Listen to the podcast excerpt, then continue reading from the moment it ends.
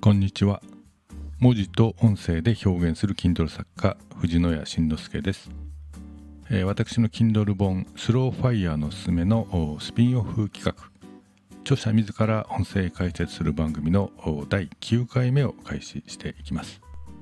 えー、今回はまあ前回に続いて、えー、年金のお話をしてみたいと思います、えタイトルはですねえ年金は本当に破綻してしまうのかと。まあ、そういったタイトルでお話ししてみようと思います。えー、Kindle 本のスローファイヤーのすすめの中ではですね、まあ、コラムとして取り上げたこと部分ですね。えー、っとですね、まあ、世間ではまことしやかに、えー、この年金破綻問題というのが、ささやかれている話題になっていますよね。まあ、このままいけば年金って破綻するんでしょうとか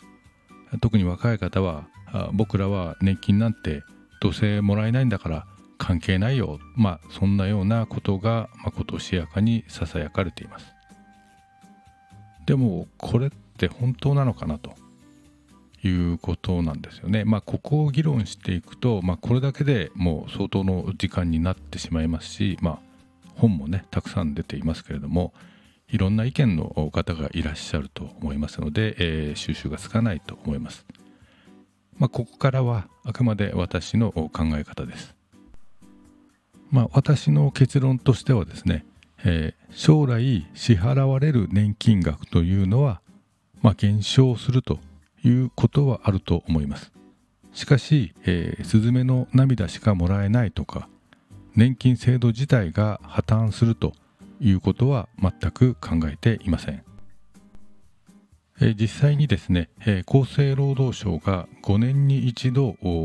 年金のですね財政検証というのを実施しておりましてですね、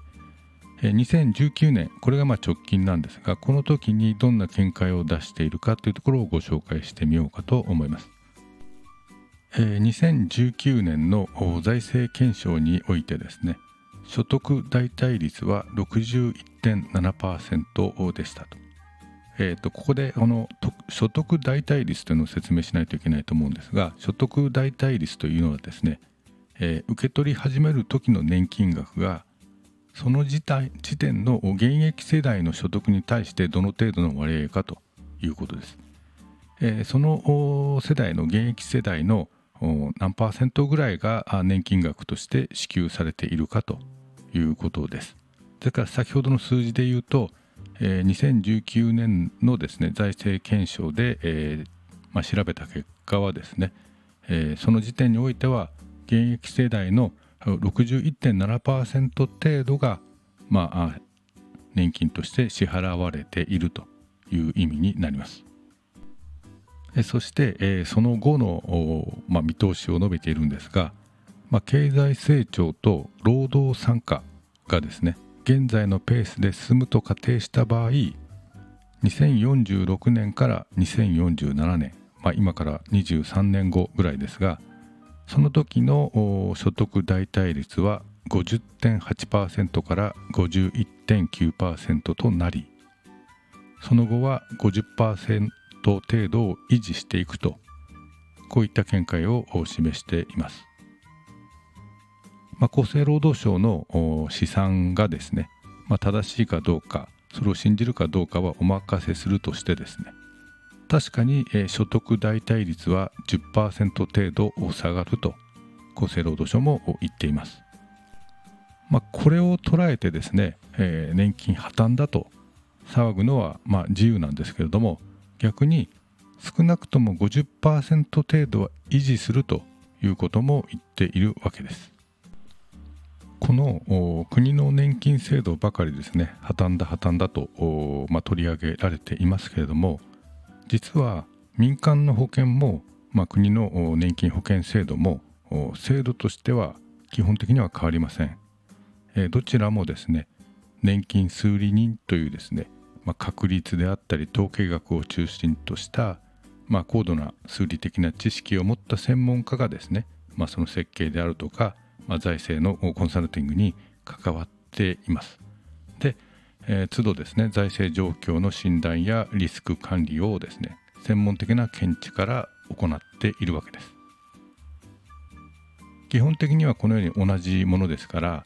民間の保険は破綻しないけれども国の年金保険制度は破綻するという根拠はですね私は全くないと思っていますそもそも保険料の計算というのはですね、えー、対数の法則という、まあ、対数というのは大きい数と書きます。対数の法則という、えー、統計確率の考え方が基礎になっています。対数の法則と言いますのはですね、まあ、一見偶然に見える事柄事象であってもですね大量に観察して、まあ、データを集めて、えー、やっていくとですねある一定の規則性を保って発生するとまあ、いうようなものが体制の法則ということです。まあ、端的に分かりやすいのはですね、えー、こう例えばサイコロを振って1の目が出る確率というのは、まあ、ランダムなように見えますよね。ところが、まあ、サイコロを振る回数を膨大に増やしていくとまあ6分の1の発生確率に、まあ、だんだん収まってくるとま、修練していくというようなこと、まあ、これなんか確率かなんかで習ったかと思いますけども、まあ、こういったことがあります。これは、まあ、サイコロの話だけではなくてですね、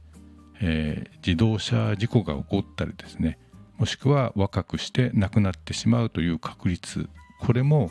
大量にサンプルを増やしていくと、まあ、ある一定の確率に収まっていくということなわけです。まあ、そういったことを考慮して、えー、自動車保険とか保険生命保険のですね保険料は決められているわけです。そうなりますと保険はですね加入者が多ければ多いほどですね、まあ、異常値が排除されて一定の規則性のある、まあ、数値になっていくというふうに考えるのが合理的かと思います。加入者が多ければ多いほどこういった、まあ、事前に、え計画した数値に近づいていくとまあ、このことはあ保険制度年金制度の維持安定にまあ有利に働くわけです。当然ですが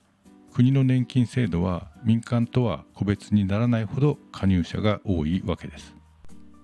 この考え方に従えばむしろ民間の保険の方がリスクが高いかもしれないと、まあ、そういったことすら言えるわけです。さらに、えー、民間の保険会社はえー、皆さんもご存知のように超一等地に、えー、ものすごく立派な本社や事務所を構えています。やはり信頼が大事ですからこういったものは必要なんだと思います。そして、えー、かなり高級の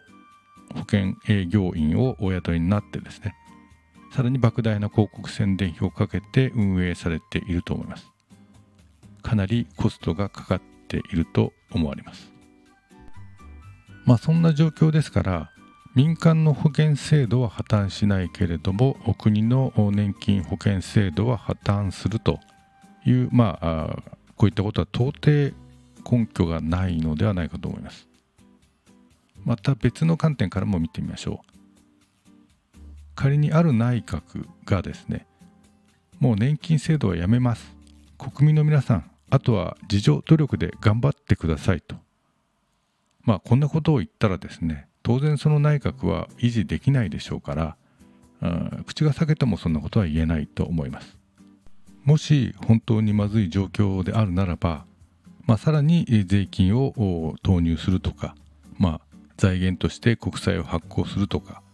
まあ、何とかして制度を維持していくと考える方がよほど合理的なのではないかと思います。まあ、万が一日本がとんでもない強権的な独裁国家になってしまってえー、国民のことなんてもうどうでもいいと。ファミリーだけ、えー、潤えばいいんだというような国にでもならない限りですね。年金制度をやめてしまうということは、まあ、考えられないのではないかと思います。まあ、こういったあ国の年金制度は破綻するというようなあ